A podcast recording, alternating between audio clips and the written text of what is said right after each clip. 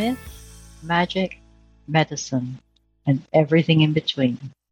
Two doctors talking. Hi, welcome to Myth Magic Medicine. As you know, I'm Denise Billen Mejia, the host, and I am a retired doctor who had to retire precipitously from medicine due to ill health. So I'm really thrilled to be talking today to my guest, Stephanie Pearson, who is likewise a doctor who had to leave clinical medicine and now helps physicians through her work with insurance because none of us are properly, well, not none of us, but most of us are not properly insured. So thank you so much, Stephanie, for coming here today or on the Zoom room. Hi, thank you for having me. So what would you like to tell us? What do you think is the, the really major message that all doctors and medical students need to realize? So it is a little bit different for medical students, and I'll kind of get there in a second, but I think that it's really important to remember that we all get taught about other insurances, right? We all have health insurance, we all have car insurance, we should have homeowners or renters insurance. Some people get their engagement rings insured, mm-hmm. but somehow along the way, we either haven't been taught or nobody's told us that we need to protect our ability to make money, right? And so, you know, I did not know as as a trainee that disability insurance was a thing. I knew that life insurance was a thing, right? You get it when you have kids and as an aside, women actually should get it before then, but I'll get there too. But you know, it, it's. If I can just just stop. One of the things I think is, you know, you, you are sort of on a um, on a on a conveyor belt when you go through med school, you go through residency, and people hand you papers and you read them and you check it, and it's seventy percent, fifty percent this. Do we know enough about what we already have through our contracts, and do we know enough about insurance prior to signing said contract? Oh God, no. Um, most physicians will never look at what their employer has. Um, it's usually one line on your open enrollment. You check a box, and it is what it is. I mean, the mm-hmm. overwhelming majority of group benefits are employer paid. So mm-hmm. you don't have any control over it. You're not involved in creating it the odds are you're not keeping it, right? Most of them are employment dependent. So mm-hmm. if you leave your place of work, more often than not, it's not going to go with you. And to that point, there are three things that we really run into a lot um, where we see that they're inferior. And so it really comes down to taxation, ownership, and language.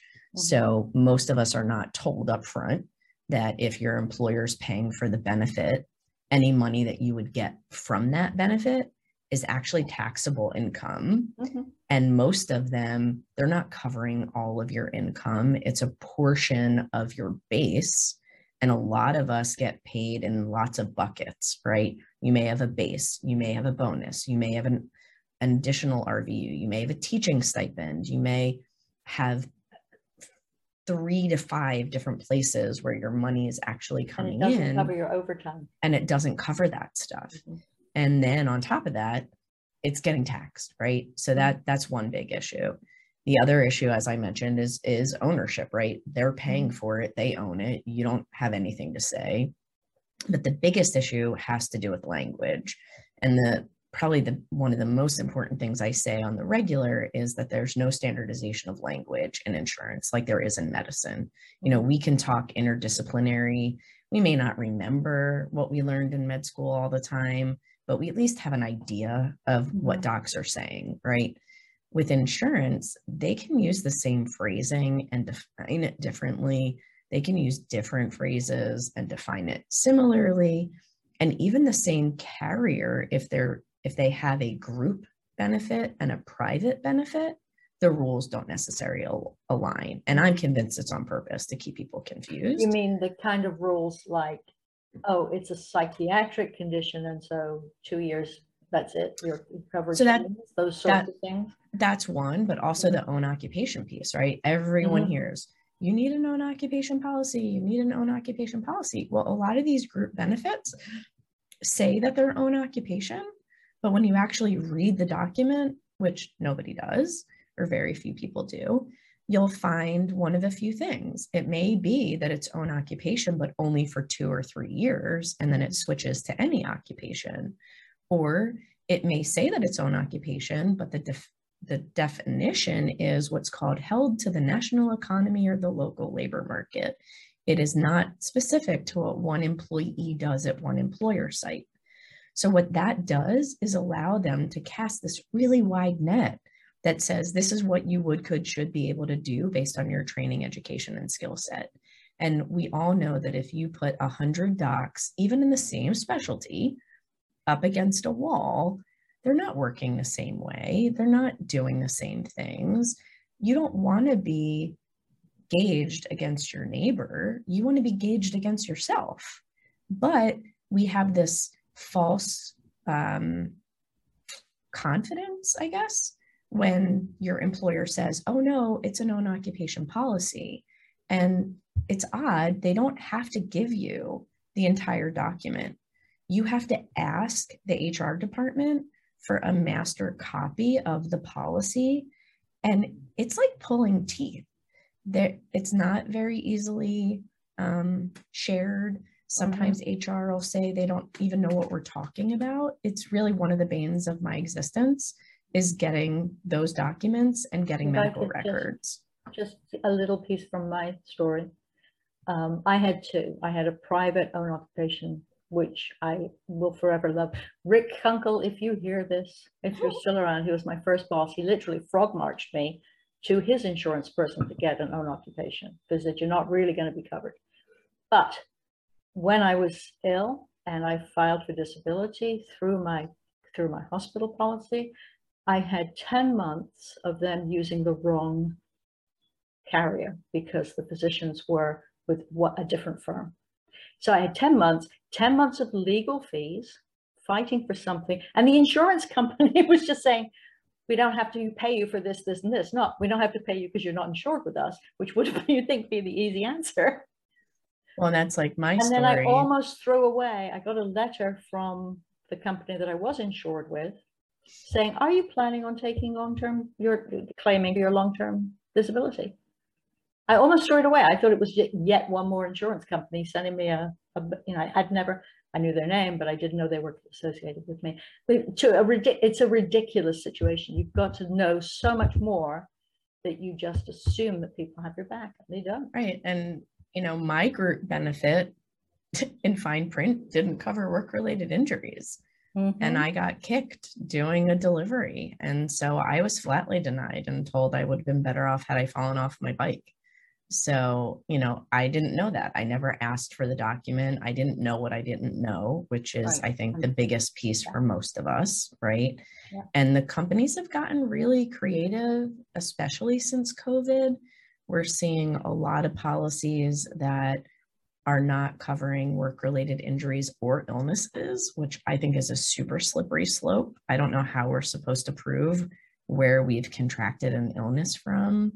Well, especially um, something like COVID, which you right. been there was there right. were so many places to get it, right. including work. Right. They're they're building in limitations. Most group benefits will only cover mental health or substance abuse problems for 24 months. Mm-hmm. There's a whole new grouping that they call subjective illnesses, which basically, if you think about things that don't necessarily have a pathognomonic test, so and they and they're very good about legalese, right? So it's including but not limited to, mm-hmm. and it's things like pain, headaches, um, chronic fatigue, fibromyalgia, um, ringing in the ears, like things that we know as physicians exist Mm-hmm. But if you can't have a test right. that specifically shows it, they're only going to cover you for two years. And most concerning, this year I've started to see some group benefits that are limiting musculoskeletal issues for two years. And that happens to be the number one reason that physicians go out. And so it's even that much more important well, that people have, especially in the surgical specialties, but all of them. Yeah. I mean, it's just you know we don't sleep well we we don't treat our bodies well we're bent over computers we're bent over phones right i mean as a society, Mhm. we're not good in the musculoskeletal phase, but specifically for physicians, it is the number one reason that docs go out. Mhm. And now the companies are getting smart to it, right? And they're putting those limitations in these group benefits. And your employer doesn't have to tell you this stuff. Literally, it's one line on your open enrollment packet Yeah. and you check a box. So since since we all know life is not not working in our favor this way and and disability is a possibility. I think when I see those those questions on the on the chat boards with doctors saying, do I do I need disability? And I scream and shake my computer. Some of that I think is is sort of that it's it's not going to happen to me, you know. From whom can they get real information? Because I, I know brokers are probably supposed to be fiduciary, but is, is, are they going to get it from the horse's mouth? Do people come to somebody like you? Would you look at somebody's contract and evaluate what it says? So there's a couple of things baked in that question. Um, you know, I, I can speak anecdotally about other people, um, and then I can speak personally, right? So my the person who sold me my policy in 2005 did not properly educate me. Um, but I'm lucky that I had it. I didn't have to sell Mhm. my house. Um, I didn't have to pull my kids out of school. And yes, in theory, agents and brokers should be fiduciary. However, um, not all appear to be. um, I- and, you know, I definitely have had my share of audits where it's like I'm telling somebody something for the first time and they swore they had what they needed, and then I Mhm. pick holes through it. Um, I can speak for our company um, that we truly lead with education. Um, we have gotten rid of the commission payment system Mhm. all of our brokers are salaried and and that was a purposeful intentional move that we made as a company Mhm. um, and honestly i don't even know what our commissions are i let our cfo deal with that Mhm. i don't ever want somebody to say that any one of our brokers is being guided by the sale um, if our company does well everybody does well we also have a lot of ancillary help here um, I want to be able to educate as many people as possible. And so, you know, our brokers, I've trained them all. Um, and without sounding trite, like it's all about leading with education. It's here's the differences, here's what you need, here's what's important, you know, and what's good for you may not be what's good for me. I mean, Mhm.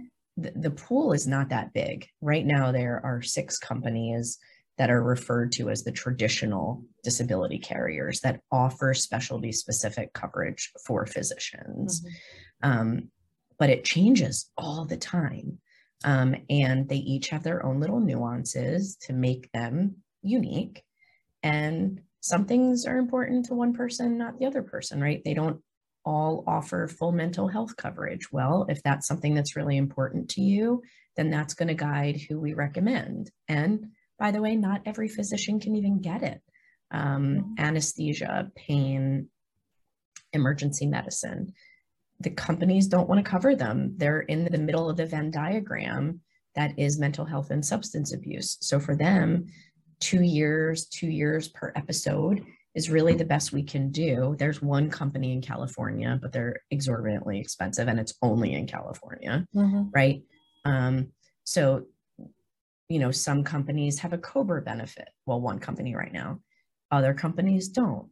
One company has a family care benefit, the other ones don't, right? So it's Mhm. it's really piecing together what are your needs, what are your family's needs, how do we structure this to make the most sense for you? And these companies, they vary by state, they vary by what kind of doctor you are.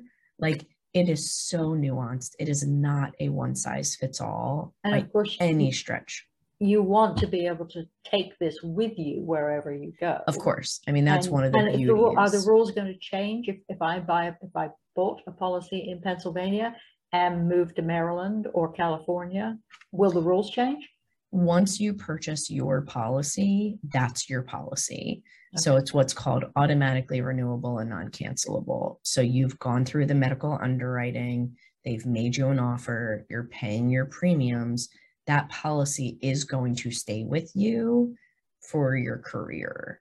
Mhm. Um, it's also part of the reason, you know, if I'm talking to trainees and I know that they're planning on moving, that may also dictate when I tell them the best time to get it is because there are state differences. Like if I'm talking to somebody in Pennsylvania who's planning to move to California, I'm going to say, look, you you want to get this while you're still in Pennsylvania Mhm. because if you wait until you're in California, then we're looking at California policies and they're just not Mhm. as good Okay. right? Or they're more expensive, or there's different, again, we go back to all the different nuances.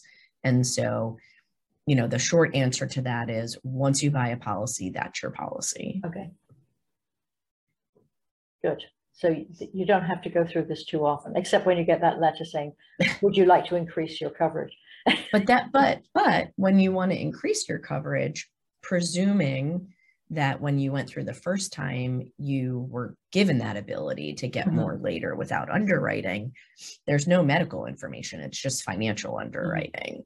Now, obviously, you know, there's exceptions to every rule, and there are certain medical issues or timing of things where when you're going through underwriting that first time, that a company may say to you, look, we're willing to cover you now for this amount. However, because of the following, we want to withhold the right to make you go through medical underwriting again. It's not a given that, that that's the case. And that's also part of why we do what we do here is I don't like surprises. And we do a lot of what I like to consider field underwriting Mhm. to help manage realistic expectations, right? An agent or broker can really tell you anything they want, you know, because there's there's nothing that says they can't, right? Mhm. For us, it's really helping to manage that expectation. If I know something in your medical history that's going to be an issue, I want you to know that before you start the process. Mhm. I also don't want to set people up for failure, right? If I know that something in your history makes you what I say traditionally uninsurable, Mm. I'm not going to waste your time. I'm not going to waste your energy. And there is a plan B. Mhm. Um, there are three companies that are known as the non traditional carriers that insure the hard to insure. Now, it's a different model, there's it- it's a complete different system, but there is another option.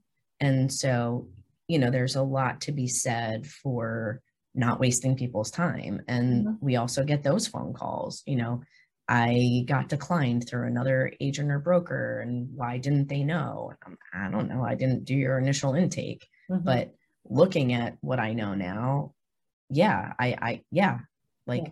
you know, You, you would have seen it coming. yeah, Yeah. Is there, this sounds silly because the answer's going to be yes. Um, do you, do you deal with women who have yet to have children, women who have had children, or people who are unlikely to have a children because they're male? It, it, Oh, generally speaking, men Yeah. are probably more insurable, but they also have a tendency to jump out of planes and things more often than women. So the short answer is yes, as you anticipated. Um, it does change some of my recommendations. Um, in my humble opinion, all women should get their coverage before the first time they try to get pregnant. Mhm. Um, the first of all, let me take a step back. Disability insurance is more expensive for women than it is for men. Um, it's not as sexist as it appears. It is based in real actuarial claims data. Women tend to leave all fields more than men because of injury or illness. Mhm. The flip side is life insurance is more expensive for men because historically they die younger and more successfully their own hands. As far as the pregnancy stuff goes, the carriers look for any reason not to cover pregnancy related issues. And we know that women going into medicine tend to delay, uh, oh my God, what's the word I'm looking for? Um, delay baby making, right? Because of education and training. there have been increased, you know, risks of infertility and miscarriage.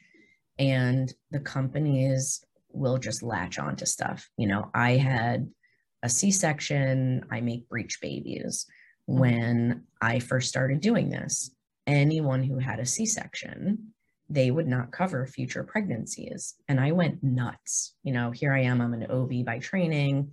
And I'm like, this is not an abnormal outcome of pregnancy. Like, yeah. no one in the United States wants a woman to walk and, in and with a breech kid. I mean, the majority and, of people who have cesareans don't need long term disability.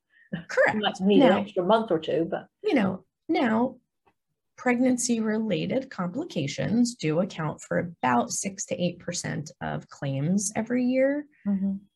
But me having a C section because I had a breech baby okay, well, maybe if I have to have another section, I have inherent risks of surgery, right? Mm-hmm. But the fact that I had a section for a breech baby isn't changing my risk for a cardiomyopathy or a postpartum, you know, subarachnoid bleed or all the bad things that we yeah, know right. that can happen. And I started fighting with the underwriters and sending them ACOG bulletins and white papers. And, you know, hospitals won't, a lot of hospitals won't let breeches deliver vaginally or twins or multiples deliver vaginally and you know this just doesn't make sense and admittedly community medicine and insurance medicine are not the same but this one topic i was like this is ridiculous and i will say that over the last 5 years at one point we had all six companies willing to look at the reason that people had sections and they may exclude complications of a future C-section, but they didn't put the blanket, we're not covering pregnancy.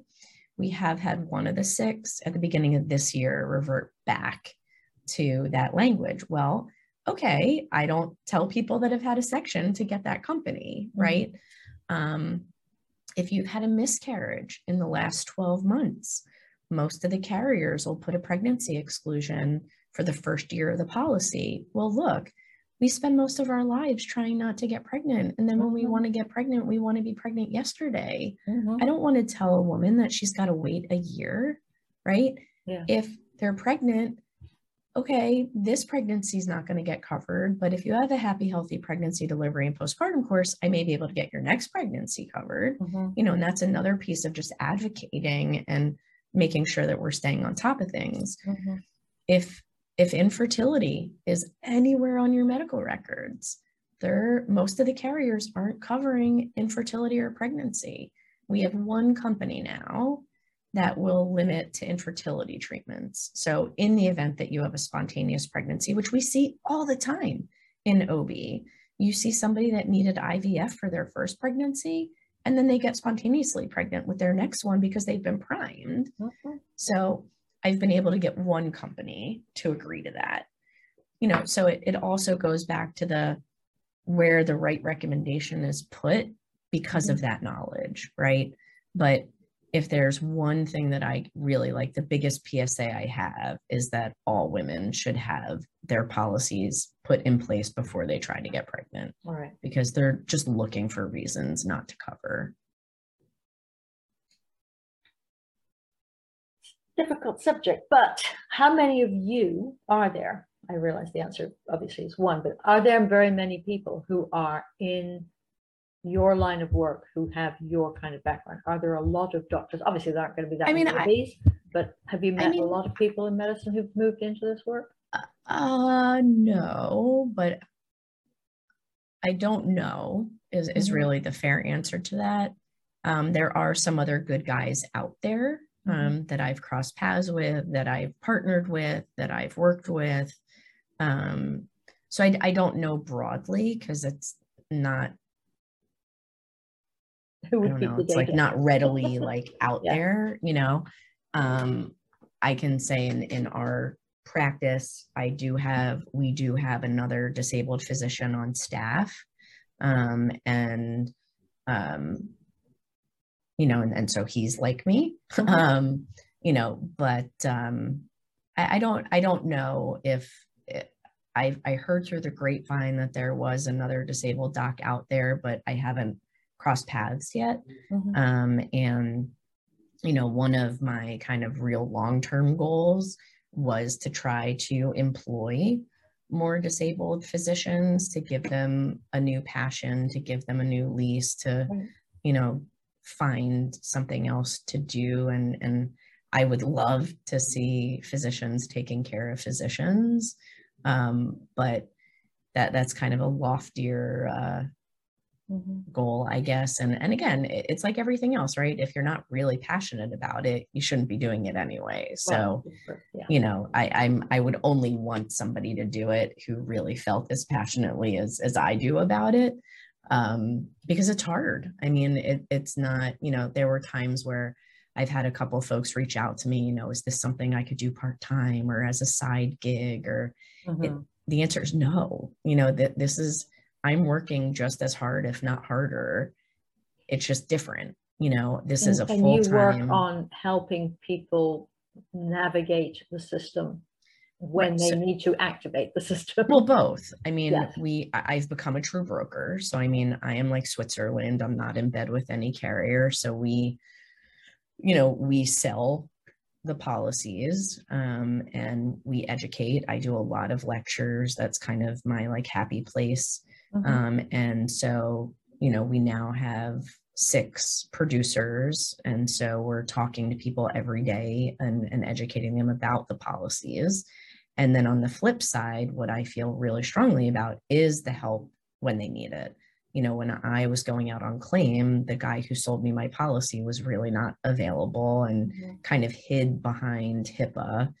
And it's not the case. Like I can actually help people You, the you know, I can help people get Yeah. all, all- one company I can't, but most of the companies I can help get the claims packets and I can give you my story, right? Of here's what you need to do and here's how you need to think and Mhm. hopefully you won't need a lawyer, but if you do, I have one of those too, you know, um, and I check up on people, you know, periodically who have gone out on claim, which was again, something that wasn't done for me. So, you know, I get very maternal about our clients. And when something happens, you know, I want to know what's going on. Do you need help with anything? How are you feeling? How are you doing? You know, what else can I do to Part of, help? part of the issue, of course, is when you are ill, even if it is something very clear cut, it's still the emotional side of it, especially Right. I suddenly cannot practice the thing I have spent my almost entire life working towards. You just dealing with the paperwork is and the phone calls and Right. appointments. There's Right. just too much going on. Yeah. Right. And on top of that, we lose our identity, right? I mean, I have no problem talking about it. I was in a really dark place. I wrote my husband and kids suicide letters. I mm-hmm. thought that I would be better off to them dead than alive. Um, it took extensive therapy and pharmacology um, to get me out of my hole. Mhm. Um, and, you know, I, I think that there's a tyranny of perfection that exists in medicine, right? We're supposed to be better than, stronger than, more resilient than, whatever. And I didn't realize how much of my identity was tied up in being Dr. Pearson.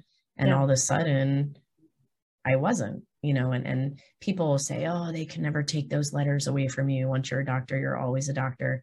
But physicians were some of the meanest people to me when I got hurt, and I didn't feel super supported. And I didn't quite fit in with the stay at home mom crowd, and I didn't quite mm-hmm. fit in with the working moms anymore because now I wasn't working in the beginning. And to couple that with all the other stuff, right? Whether it's an injury or an illness, and different home health care needs, and different mental needs, and it was exhausting, you know, and, mm-hmm. and having somebody, had I had somebody to hold my hand through that process, I think would have made a big difference. And so now I'm trying to be that person. And, you know, and, and look, it, it's not all altruistic. I mean, it's filling a void for me, right? Like, I still get to feel like I'm helping people. I still get to feel like I'm educated, Because you educating are. people. Yeah. You know, I get to feel like I'm still part of the medical community, right? Mhm. And I'm really trying to change an industry that I think historically has really preyed upon us, mm-hmm. right? We're we're we're really easy prey, right? Um, I do think in the last five to ten years, there's been a big push for financial literacy in physicians, but it's still not nearly where it should be, and and a lot of us get preyed upon, and we're really trying to change that, and so it, it really does get to fill a, a bunch of buckets for me. Um, and I feel like as long as I feel that way, I'll keep doing it. you know. Um, well, thankfully, my my uh, my first real boss when I went out of training frog marched me, and I got my insurance, and I had at least didn't lose my house. But I was surprised to realize that everything was going to stop at 65. even though Social Security wouldn't kick in until I was 66. those those little surprises were, I mean, it wasn't devastating right. because also my kids were also through college. I, this happened right. to me. Uh, my eldest was a junior in in uh, high school, so that was like, one, am I going to die? Two, what am I going to do with my, you know, how how are my kids' lives going to be impacted by this?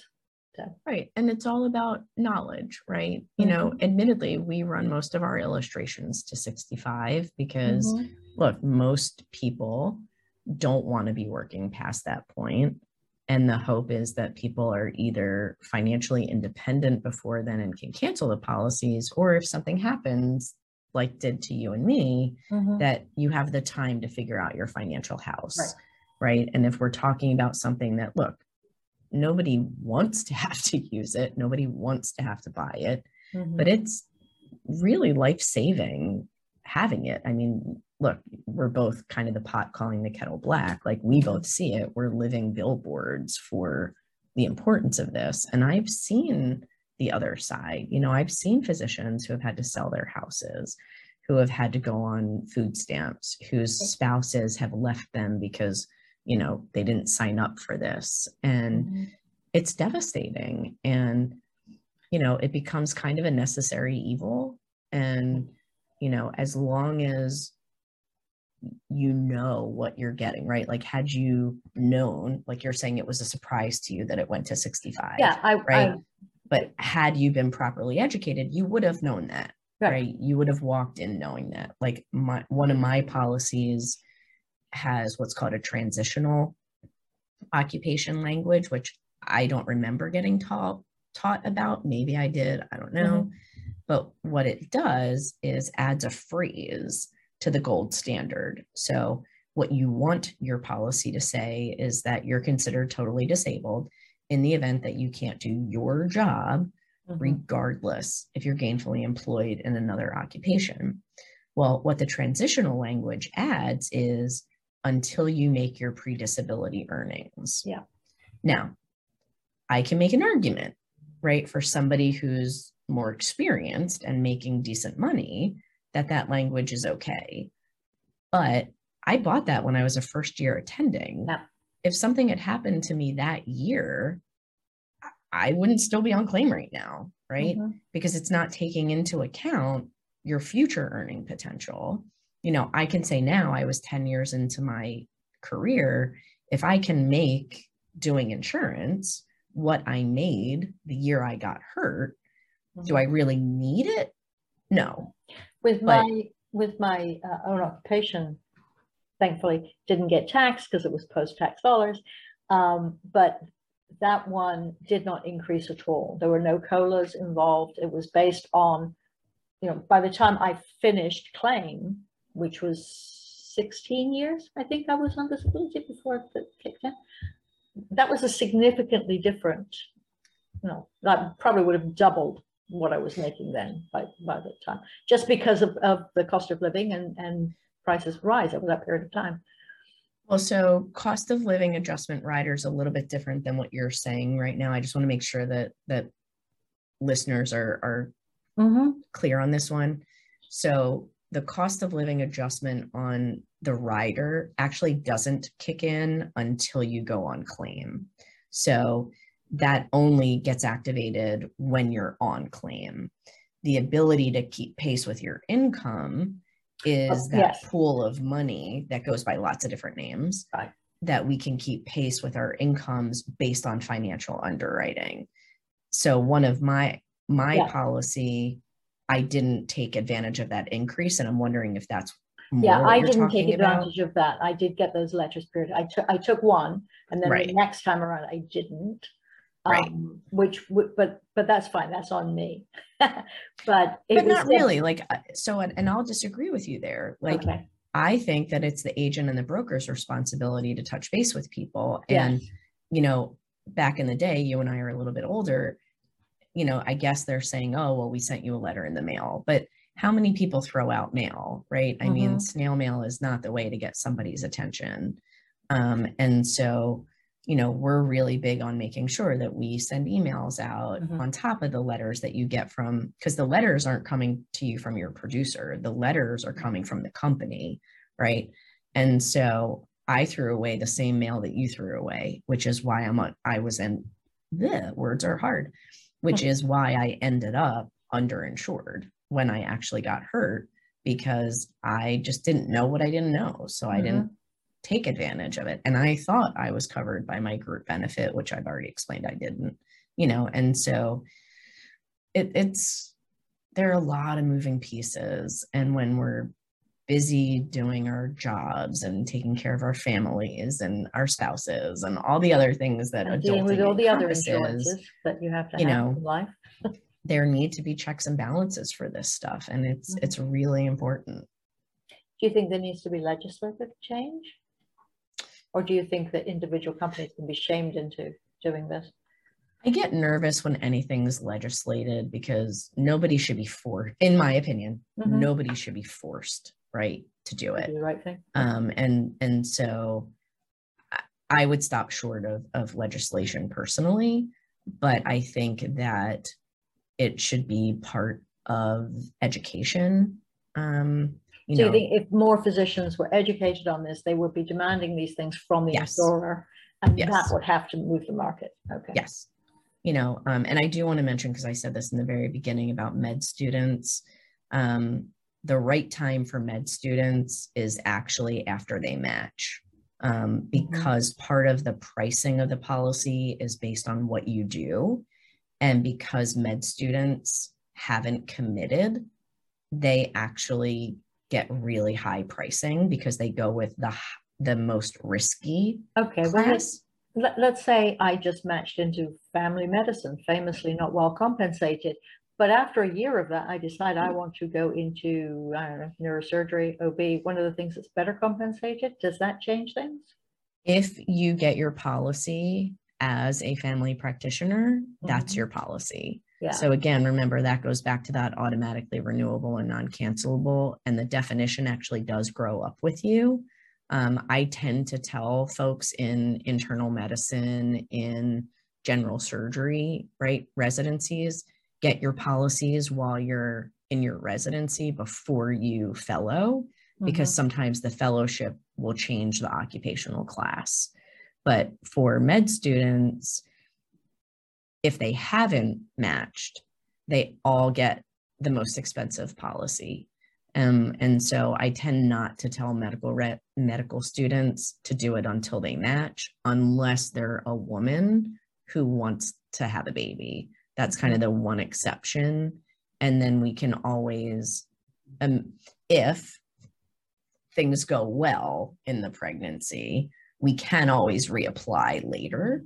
But just so that there's some coverage during that pregnancy, and God forbid something does go wrong, that Mhm. future pregnancies are covered. Um, there's also, it's a very low max for medical students, which kind of makes sense, right? They're not making money. And if you think about disability insurance, by definition, is income replacement protection Mhm.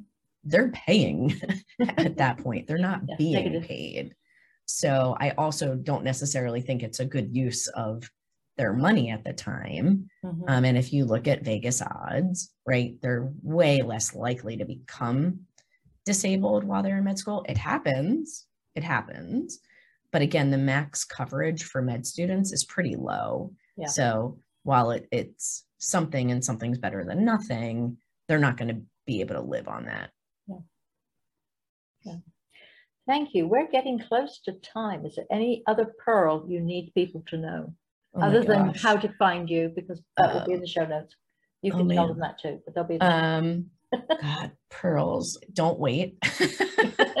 um, Don't wait unless unless Stephanie tells you to wait. you know, don't wait. Um, yeah, I mean, I just think it trust your gut like everything else. You know, there are other good guys out there, but obviously happy to help whomever is listening. Um, I am incredibly accessible now. I think I'm probably more accessible now than even when I was practicing. But um, you know, our website is pearsonravitz.com and and I'll let you spell it out in the Mhm. the show notes. Um, our phone number is 610-658-3251. Um, I'm on Facebook with my real name. I was not savvy enough to have a pseudonym way back when. Um, and then for your listeners who similarly to us um, have become disabled, I do have a secret Facebook group called Physicians for Physicians, which is just for physicians who, because of injury or illness, have had to change their scope of practice or leave medicine. Um, you can reach out to me personally. I do ask a couple of questions because I want to vet it and make sure it's a safe place. Mhm. Um, and then I can add people. Um, it's been an incredibly supportive community. We have men, we have women. Um, I have let in a veterinarian. Um, uh, you know, just again, going back to that, it's really hard when it's happening and it's nice to have a support group. Right. So I don't know how many of your listeners that encompasses, but since both of us are living that uh, life right now, I want to make sure that folks know about it. Thank you very much. It's been very nice getting to know you a little bit. And we're, we're so you. close. You're I know. across the border from me. Yes, ma'am. Well, if you're in town, let me know and I'll let you know the next time we're in Delaware. Okay. Thank you very much indeed. Have a great day. Thanks for Thank you. having me. You for joining us at Myth Magic Medicine. If you have found this episode useful, you can apply for free CME credit through the link provided in the transcript. If you're not a medical professional, please remember while we're physicians, we're not your physicians. So please consult with your own healthcare professional if you think something you have heard might apply to you or a loved one. Until next time, bye bye.